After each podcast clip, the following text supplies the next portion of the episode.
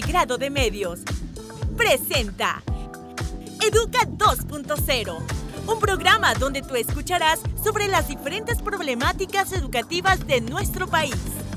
Un espacio para escuchar análisis, información, debates, entrevistas.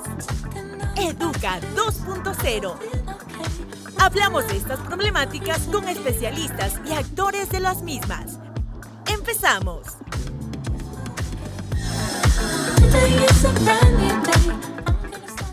Mi nombre es César Ceballos y estaré explicándoles qué son los nuevos modelos educativos, que ya están implementados desde el tres de marzo del presente año. El Ministerio de Educación presentó el modelo educativo U B P, con el esfuerzo fundamental para el desarrollo sostenible del país. El modelo responde a las necesidades de las comunidades y nacionalidades para que cuenten con una educación de calidad y sea flexible contextuada. El Ministerio de Educación presentó este jueves tres de marzo en la provincia de Chimborazo, Cantón Colta, el nuevo modelo educativo unidocente, bidocente y pluridocente, el cual busca mejorar la calidad de los procesos de enseñanza y aprendizaje de los estudiantes y vincular a la escuela con su comunidad. En Ecuador, el cincuenta y cuatro por ciento de las instituciones educativas tienen uno de los docentes que acompañan el proceso de enseñanza, aprendizaje a estudiantes de diferentes edades y niveles de escolaridad. De manera simultánea, también las estadísticas que resulta cada una de las entidades, en este caso pues de docentes y escuelas fiscomisionales, escuelas rurales, están atendiendo una deuda histórica para la educación rural multigrado. Este modelo responde a las necesidades específicas de la institución educativa U B P. El lanzamiento contó con la participación del presidente de la República, Guillermo Lasso, la ministra de Educación, María Brown Pérez, autoridades locales, docentes, estudiantes y la comunidad educativa. Durante la presentación, el presidente Lasso indicó que este modelo beneficiará a ciento ochenta y dos mil estudiantes de seis mil setecientas treinta y tres escuelas, en el cual también indica que rescatamos el valor de las escuelas rurales y de la educación intercultural. A continuación también vamos a escuchar palabras de, eh, en este caso, pues el presidente de la República, el señor Guillermo Lasso. Que entre el año dos mil diez y dos mil dieciocho se cerraran ocho mil quinientas escuelas rurales. Si alguien se propusiera hacer daño, no lo hubiera logrado tanto como en este caso, al cerrar ocho mil quinientas escuelas. El primer mandatario también señaló, este modelo multigrado que estamos inaugurando tiene herramientas adaptadas a los alumnos. diez mil seiscientos seis docentes serán capacitados en este sistema. Nuestra meta es vincular la escuela con la comunidad para que sea un lugar de encuentro y fortalecimiento de las entidades locales. Mientras que la ministra Brown resaltó, hoy marcamos un hito al iniciar la implementación del modelo U B P para contribuir al desarrollo sostenible y la competitividad del Ecuador. Con el modelo U B P aseguramos el derecho a una educación de calidad mediante el incremento de las personas que acceden, permanecen y culminan sus estudios, con, con énfasis en los grupos de atención prioritaria, así como en las comunidades rurales, pueblos y nacionalidades. También María Brown enfatizó, este es uno de los tantos pasos que estamos dando para todos ser protagonistas de la transformación educativa nacional que fomentará la formación y desarrollo de las niñas, niños y adolescentes que contarán con las herramientas, conocimientos y las capacidades de elegir un futuro que quieren. También es de mencionar que este modelo de educación fue construido a partir de las necesidades y experiencias de la comunidad educativa en contexto U B P. Estos valiosos aportes fueron recogidos a través de cuatro jornadas del Foro Educativo Nacional U B P y de un proceso de levantamiento de información a nivel territorial e integrados de una forma transversal al modelo. Este proceso de construcción contó con el apoyo del Fondo de las Naciones Unidas para la Infancia, UNICEF Ecuador y el Fondo Mundial para la Naturaleza, doble u doble u efe Ecuador. Asimismo, vamos a escuchar la intervención de la ministra explicando cuáles son los cuatro modelos de educación, en este caso pues que ya están presentes en nuestro país. Escuchemos.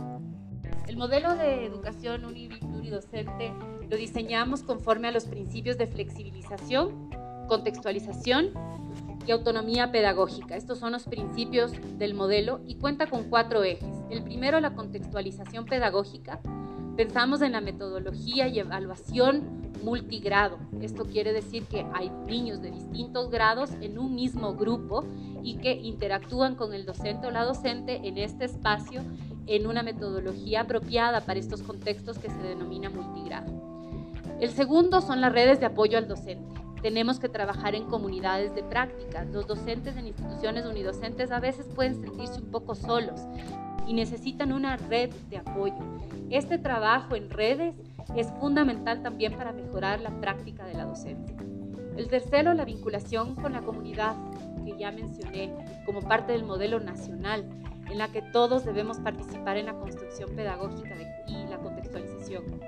Y por último, el cuarto eje es la institucionalización de la gestión docente para formar y brindar herramientas necesarias a los docentes que se desempeñan en estas instituciones educativas, y para eso debemos contar con el apoyo de la academia, porque los docentes en proceso de formación deben ya conocer sobre estas metodologías y saber cómo implementarlas, considerando que casi la mitad de las instituciones educativas fiscales del país son unidocentes, bidocentes o pluridocentes. Por lo tanto, es una realidad que demanda una formación específica en ese proceso eh, de, de profesionalización, tanto en la formación inicial como en la formación continua. Claro que sí, de igual manera también explicaron en relación al modelo de sistema de educación intercultural bilingüe, Moisés. El modelo de sistema de educación intercultural bilingüe ha sido el referente ideológico, cultural y fisiológico que ha guiado el proceso educativo de los pueblos y nacionalidades del Ecuador desde sus inicios. Su creación fue tan vital, en este caso pues para resaltar la importancia, para cambiar la concepción establecida de que en el país era necesario un solo modelo educativo, homogenizante, que no tomaba en cuenta la diversidad cultural y lingüística.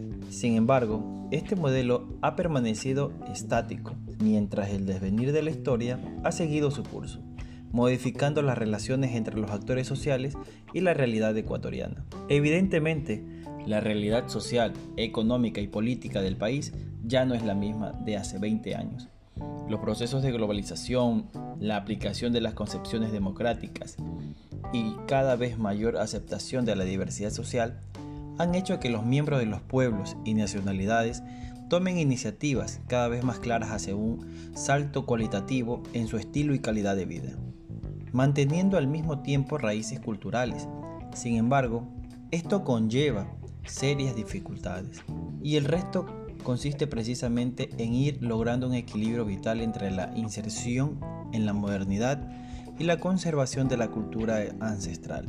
La actualización de Moisés debe tomar en cuenta los siguientes parámetros para la implementación de estrategias de trabajo concreta: evaluación, experiencia y vivencia del modelo en la relación con la realidad educativa actual, participación de actores del proceso educativo de todas las nacionalidades, consideración de propuestas de actores y especialistas externos, sistematización de la experiencia de los veinte años de la educación intercultural bilingüe, E I B, actitudes y prácticas realmente interculturales y libres de prejuicios etnográficos.